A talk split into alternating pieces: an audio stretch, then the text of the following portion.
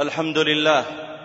الحمد لله الذي يسبح الرعد بحمده والملائكة من خيفته ويرسل الصواعق فيصيب بها من يشاء وهم يجادلون في الله وهو شديد المحال. الحمد لله القوي المتعال. الحمد لله الذي هو على كل شيء قدير.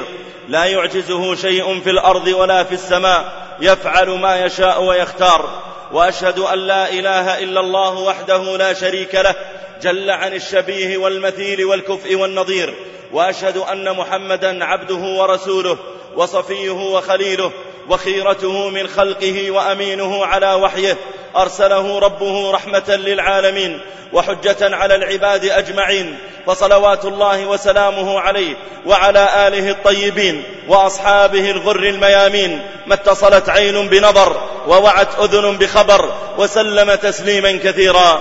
أما بعد أيها الإخوة المؤمنون تكاثرت خلال السنين الماضيات عدد من الأحداث الكونية التي ينذر الله تعالى بها عباده.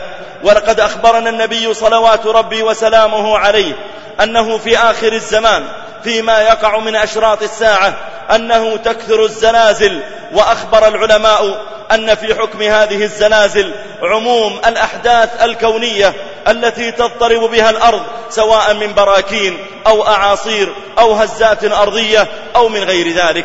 ولقد أمر الله تعالى بالاعتبار وأمرنا بالادكار وبين الله جل وعلا أن الإنسان خلق ضعيفا وأن علم الغيب قد اختص الله تعالى به وحده لا شريك له. قل لا يعلم من في السماوات والأرض الغيب إلا الله. فالله جل وعلا توحد وتفرد بذلك. ومن أواخر ذلك أيها المسلمون ما وقع من آثار بركان آيسلندا. ذلك البركان الذي ثار حتى شق من فوقه أكثر من مئتي متر من الجليد كانت تغطيه ومع ذلك بقوة الله تعالى ثم بقوته شق هذا الجليد. ثم ارتفع البركان يسري ويذيب هذا الجليد حتى أذاب ملايين الأمتار. ثم جعل يرتفع في السماء بدخانه ورماده وقد بلغ قوة حرارته ألف ومئتين درجة مئوية حتى جعل يشق عباب السماء فلم يرتفع عشرة أمتار ولا مئة متر ولا ألف متر ولا ألف وخمسمائة متر إنما ارتفع أحد عشر كيلو متر في السماء برماده ودخانه وفتات صخوره حتى تعطلت مئة وثلاثة عشر مطارا من المطارات في أوروبا وفي غيرها. وتعطلت ثلاثة وستون ألف رحلة جورية. وتعطل أيضا أكثر من سبعة ملايين مسافر لمدة سبعة أيام أو ثمانية. وتحولت المطارات من مطارات يمشي فيها الناس ويتنقلون وتكون نقاط للعبور فقط تحولت إلى مأوى وإلى مساكن وصار الدفاع المدني والإسعاف وال وال والقطارات تتوالى والأتوبيسات وصارت أيضا تباع عليهم المفارش والوسائد وغير ذلك واضطربت أمورهم جميعا. وذلك كله بثوران جزء من هذا البركان. لم يثر كله. يقول المختصون الجيولوجيون يقولون لم يثر من هذا البركان إلا الجزء الجنوبي الغربي منه فقط. وأحدث كل ذلك. الجزء الجنوبي الغربي فقط. فكيف بالله عليكم لو أذن الله تعالى لهذا البركان فثار كله؟ ما الذي كان سيحصل في الكون؟ بل زد على ذلك أن, دو أن جزيرة آيسلندا التي هي في المحيط الأطلسي تعتبر تعتبر في عام 2007 قبل ثلاث سنوات احتلت المرتبة الأولى في العالم من ناحية قوة التطور. تطور في ملاحتهم في أجهزتهم في التكنولوجيا في غير ذلك المرتبة الأولى في العالم. ويحتل فيها الفرد الآن يحتل رابع أكبر دخل للفرد في العالم. ومع ذلك يحصل فيها كل هذا بقدرة الله جل وعلا وقوته. كم من مؤتمرات ألغيت كم من حفلات تعطلت كم من صفقات فشلت كم من رحلات أوقفت كم من مرضى ماتوا بسبب أن الرحلات العلاجية لهم تأخرت كم من حفلات وأمور مرتبة رتبها الناس ومع ذلك لم يستطيعوا أن يتموها. عجبا. أين علماء الفلك؟ أين علماء الجيولوجيا؟ أين التكنولوجيا الحديثة؟ أين الأشعة التي تستعمل؟ أين الموجات الصوتية التي يتنبأ بها؟ أين الأمور العجيبة والمختبرات والمخترعات الدقيقة؟ أينها من اكتشاف هذا البركان أو التنبؤ به قبل أن يحدث؟ الله جل وعلا هو الخالق سبحانه وتعالى وهو الذي يحكم ما يشاء ويفعل ما يريد. ولو أن أهل القرى آمنوا واتقوا لفتحنا عليهم بركات من السماء والأرض. ووالله إني لما علمت ما يقع في آيسلندا وأنها من أغنى الدول في العالم تذكرت قول الله جل وعلا حتى إذا أخذت الأرض زخرفها وزينت وظن أهلها أنهم قادرون عليها. إذا أراد ينبت فاكهة أنبت فاكهة. إذا أراد أن ينبت خضارا فعل ذلك. إذا أراد أن يشق الجبل شقه. أراد أن يحفر الأرض حفرها. وظن أهلها أنهم قادرون عليها. أن الكرة الأرضية اليوم في أيدينا وأن أمريكا تستطيع أن تصل بطائراتها وبصواريخها إلى أي مكان في العالم. وإذا برمات يرتفع في السماء يعطل طائرات جنودهم وصواريخهم يعطل كل شيء حتى إذا أخذت الأرض زخرفها وزينت وظن أهلها أنهم قادرون عليها. أتاها أمرنا ليلا أو نهارا فجعلناها حصيدا كأن لم تغن بالأمس. قال الله كذلك نفصل الآيات نفصل الآيات لقوم يتفكرون.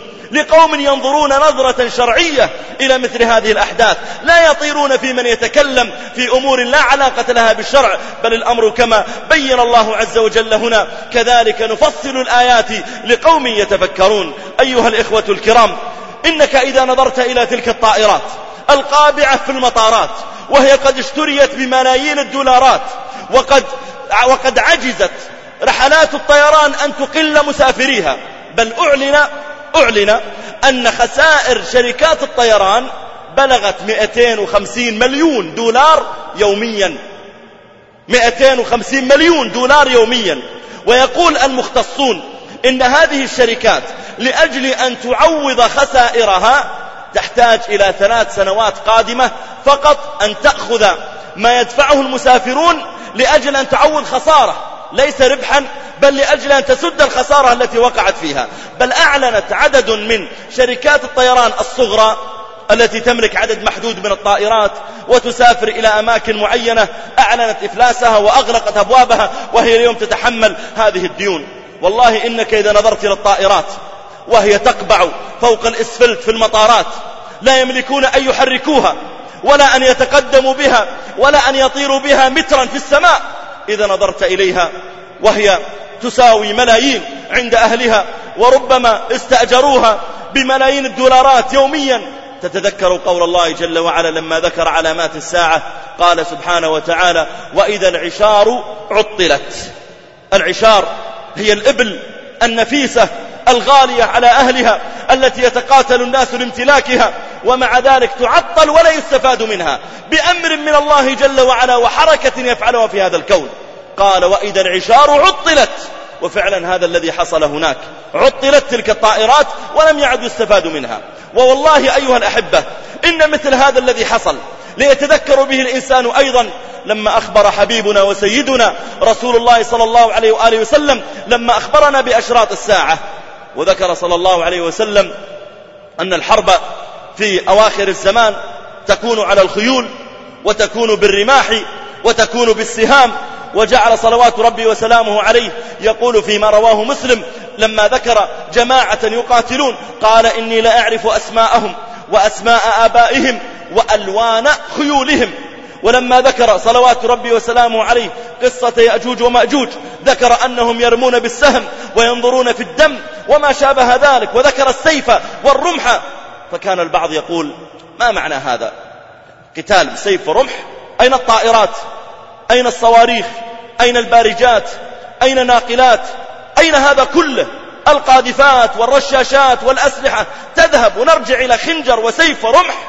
فإذا رأيت ذلك وإذا هو في لمحة عين يثور هذا البركان وفوقه جليد كانوا يتزلجون عليه ويشربون عليه الخمر ويفرحون ويقيمون حفلات.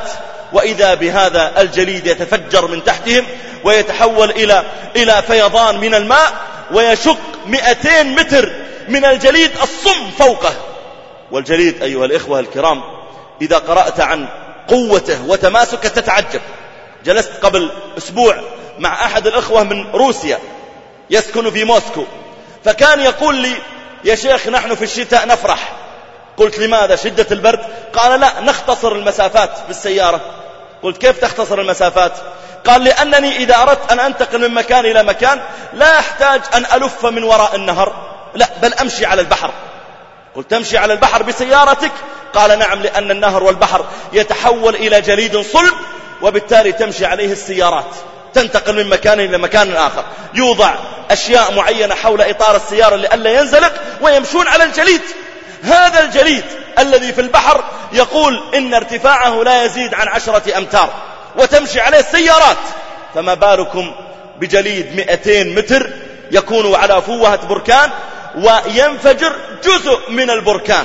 الجنوبي الغربي فقط منه ومع ذلك ينطلق منه كل ذلك حتى فجر هذه المئتين متر وشققها بإذن الله تعالى وصار هذا الرماد في السماء يسبح بحمد ربنا جل وعلا. ولا تستطيع طائرة أن تشقه بل الكل يخنع وينكسر ويذل ويبدأ علماء الجيولوجيا والفيزيائيون وأصحاب المخترعات. كل واحد يلتفت إلى الآخر ويقول متى تتوقع أن تبدأ الرحلات؟ هل تتوقع أن يزيد الأمر سوءا؟ هل تتوقع أن يثور البركان مرة أخرى ثم يزداد الرماد فيثقل فيتساقط علينا ونموت؟ لأنه لا يتحمل الإنسان أن يشمه. بسبب بعض الغازات والمواد الكيميائية الموجودة فيه. حتى اضطربوا اضطرابا عظيما. وما نرسل بالآيات إلا تخويفا. وما نرسل بالآيات إلا تخويفا. بين الله جل وعلا مثل ذلك. وأخبرنا النبي صلوات ربي وسلامه عليه بأن الإنسان إذا أصيب بمثل هذه المصائب ينبغي أن ينظر إليها نظرة شرعية.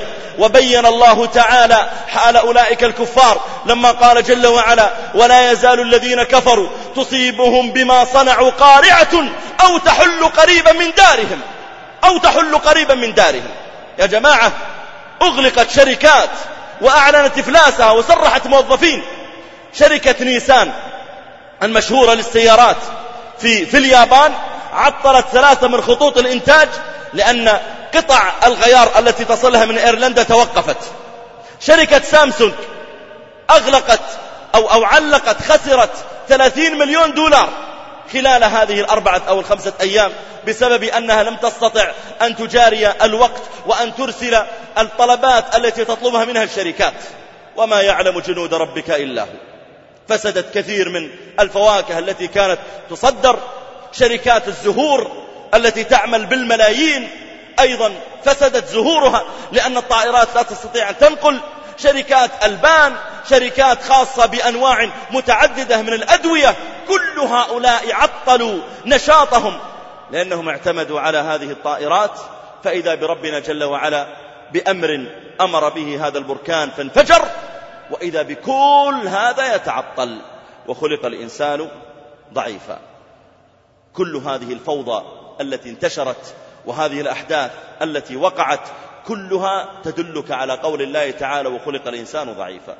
والله لا علماء ولا تقدم علمي ولا, ولا, ولا خبراء في التكنولوجيا ولا تنبؤات ثم تقرأ قبل أيام أو, أو خلال الأشهر الماضية من يأتي ويقول لك استطاع العلماء أن يعرفوا أيضا متى نهاية العالم ومتى تقوم الساعة. ثم يبدأ يحدد في 2012 لا في الثاني عشر من كذا أو في الحادي عشر من كذا. والمشكلة أن يأتي أقوام من أقوامنا جهال وجهال بالشريعة وضعيف الإيمان ويبدأون يصدقون. فإذا قلت يا ابني كيف تصدق مثل هذا؟ ونحن عندنا نصوص شرعية يسألونك عن الساعة أيان مرساها. قل إنما علمها عند ربي. لا يعرفها أحد لا نبي مرسل ولا ملك مقرب. قل إنما علمها عند ربي. لا يجليها لوقتها إلا هو. ثقلت في السماوات والأرض. لا تأتيكم إلا بغتة. تأتيكم بغتة. لا يعلم بها إلا الله. ثم يأتي بعض الناس ويصدق مثل ذلك. فكنت أقول لهم يا بني إذا كان أولئك علموا متى تقوم الساعة وحددوا أن الأرض تحترق في الوقت الفلاني في الساعة الفلانية في الدقيقة الفلانية. فكيف لم يعلموا بركان آيسلندا ولم يتكلموا عنه؟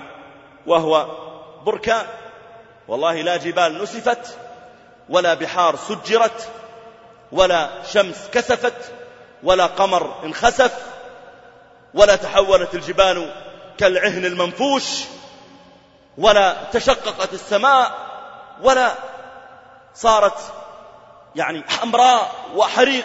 كل هذا ما حصل. مجرد بركان ومع ذلك الدولة الأكثر تطورا في العالم. تأخذ الجائزة على ذلك؟ ليس الأكثر سكانا الأكثر آه، إنتاجا الأكثر تطورا. ومع ذلك لم يعلم بثوران هذا البركان. والعجب العجب سبحان الله أن آيسلندا التي وقع فيها البركان هي أقل الدول الأوروبية تضررا من الناحية الملاحية الفلكية. هل تصدق؟ ارتفاعه صار عميقا صار, صار مرتفعا جدا. إلى درجة أن الطائرات داخليا والطيارات الشخصية تستطيع أنها تنتقل من بلدة إلى بلدة في هذه الجزيرة. لكن تعطلت في بريطانيا وفي فرنسا وفي بلجيكا وهولندا وفي في كثير من دول العالم. وما يعلم جنود ربك إلا هو. وما هي إلا ذكرى للبشر. بل إنهم اليوم لا يزالون يخافون ما تحمله الرياح وماذا سيحصل أيضا من السحب البركانية. كما قال الله جل وعلا وما تدري نفس ماذا تكسب غدا. وكما قال سبحانه فأتاهم الله من حيث لم يحتسبوا وقذف في قلوبهم الرعب. وكما قال جل وعلا ولو كنت أعلم الغيب لاستكثرت من الخير وما مسني السوء. والله جل وعلا يقول سنريهم آياتنا في الآفاق وفي أنفسهم حتى يتبين لهم أنه الحق.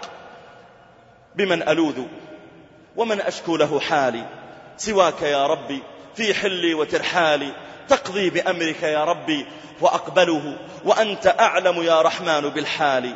ونحن ما بين مبهور بنكبته يمسي ويصبح في نجوى وتسآلي آمنت بالله ما تبق, ما تبقى الحياة بنا وإن صفى عيشنا يوما على حال نرنو إليها ونفني العمر نطلبها ولم تزل بين إدبار وإقبال. تطيب حينا وتغرينا لذائذها لكنها لو وعينا دار أهوال من ذا الذي نال في دنياه غايته؟ من ذا الذي عاش فيها؟ ناعم الحال يفنى الفتى. وعلى عينيه أشرعة من الذهور تواري دمعه الغالي. يضيق بالمرء عمر لو أفاق له لما قضاه بتفريط وإهمال آمنت بالله لا يأسي سينفعني ولا بكائي فإن الله أبقى لي. أسأل الله جل وعلا أن يرحمنا برحمته. أسأل الله تعالى أن يرحمنا برحمته وألا ينزل بنا غضبه أو عذابه. قولوا ما تسمعون واستغفر الله الجليل العظيم لي ولكم من كل ذنب. أستغفروه وتوبوا إليه. إنه هو الغفور الرحيم. الحمد لله على إحسانه والشكر له على توفيقه وامتنانه وأشهد أن لا إله إلا الله وحده لا شريك له تعظيما لشانه وأشهد أن محمدا عبده ورسوله الداعي إلى رضوانه صلى الله وسلم وبارك عليه وعلى آله وإخوانه وخلانه ومن سار على نهجه واقتفى أثره واستنى بسنته إلى يوم الدين. أحمد الله جل وعلا الذي قال عن قوم من الجاحدين المنكرين الذين كلما حدث أمر كوني زلزال بركان إعصار وقلنا يا جماعة اجعلوه عبرة تفكروا في قدرة الله وعظمته. بدا بعضهم يلتفت إليك ويضحك جاحدا معرضا منكرا ويقول هذه ظواهر كونية لا علاقة لها بالإله. والله جل وعلا يقول وإن يروا كل آية لا يؤمنوا بها. وإن يروا كل آية لا يؤمنوا بها. ويقول جل وعلا وقالوا مهما تأتنا به من آية لتسحرنا بها فما نحن لك بمؤمنين. قال الله فأرسلنا عليهم الطوفان والجراد والقمل والضفادع والدم آيات مفصلات فاستكبروا وكانوا قوم مجرمين. وأقوام لما جاءتهم الآيات والعذاب كذبوا وقالوا قد مس آباءنا الضراء والسراء. قال الله فأخذناهم بغتة وهم لا يشعرون. هذه الأحداث التي تقع ينبغي أن نعرف عظمة ربنا. يا جماعة لو لم يكن توقف المطر له علاقة بالمعاصي والذنوب لما أمرنا النبي صلى الله عليه وسلم إذا توقف المطر أن ندعو ونستغفر. لو لم يكن الخسوف والكسوف إنذارا لنا بالآخرة وتذكيرا لنا بها وإلا لما قال صلى الله عليه وسلم فافزعوا إلى الصلاة افزعوا إلى الصلاة. لو لم تكن الريح مخوفة ومنذرة. لما خرج النبي صلى الله عليه وسلم فزعا يجر رداءه ويقول اللهم اجعلها رياحا ولا تجعلها ريحا. يعني اجعلها رياح متفرقة الصغار ولا تجعلها ريحا واحدة. ربما اجتثت الرطب واليابس. هذه الظواهر الكونية لها أسباب شرعية. قضاها الله تعالى وقدرها. فبعدا وسحقا لأولئك الجاحدين المنكرين. ومن الناس من يرى هذه الظواهر فيعرض عنها ولا يتفكر فيها أصلا.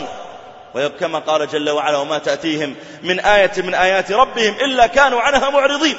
وكما قال جل وعلا وإن يروا آية يعرضوا يعرضوا لا يتفكر. وهذا ليس حال المؤمنين. إنما المؤمنون هم الذين إذا ذكروا بآيات ربهم لم يخروا عليها صما وعميانا. لم يخروا عليها صما وعميانا. بل يتفكر بعقله وينظر بعينه ويدعو ربه ويعظم الله تعالى بقوته وعظمته جل في علاه.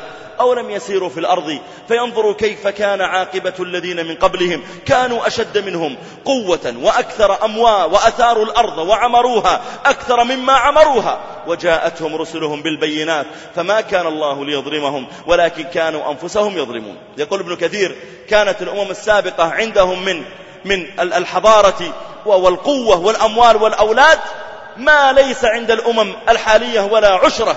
يقول ومع ذلك مكنوا في الدنيا تمكينا وعمروا فيها أعمارا طوالة واستغلوها لكنها لم تنفعهم عند الله.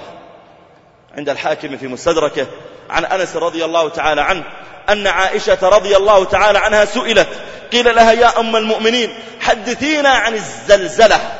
فقالت إذا استباحوا الزنا وشربوا الخمور وضربوا المعازف غار الله عز وجل في سمائه فقال للأرض تزلزلي بهم فإذا فإن تابوا ونزعوا وإلا هدمها عليهم.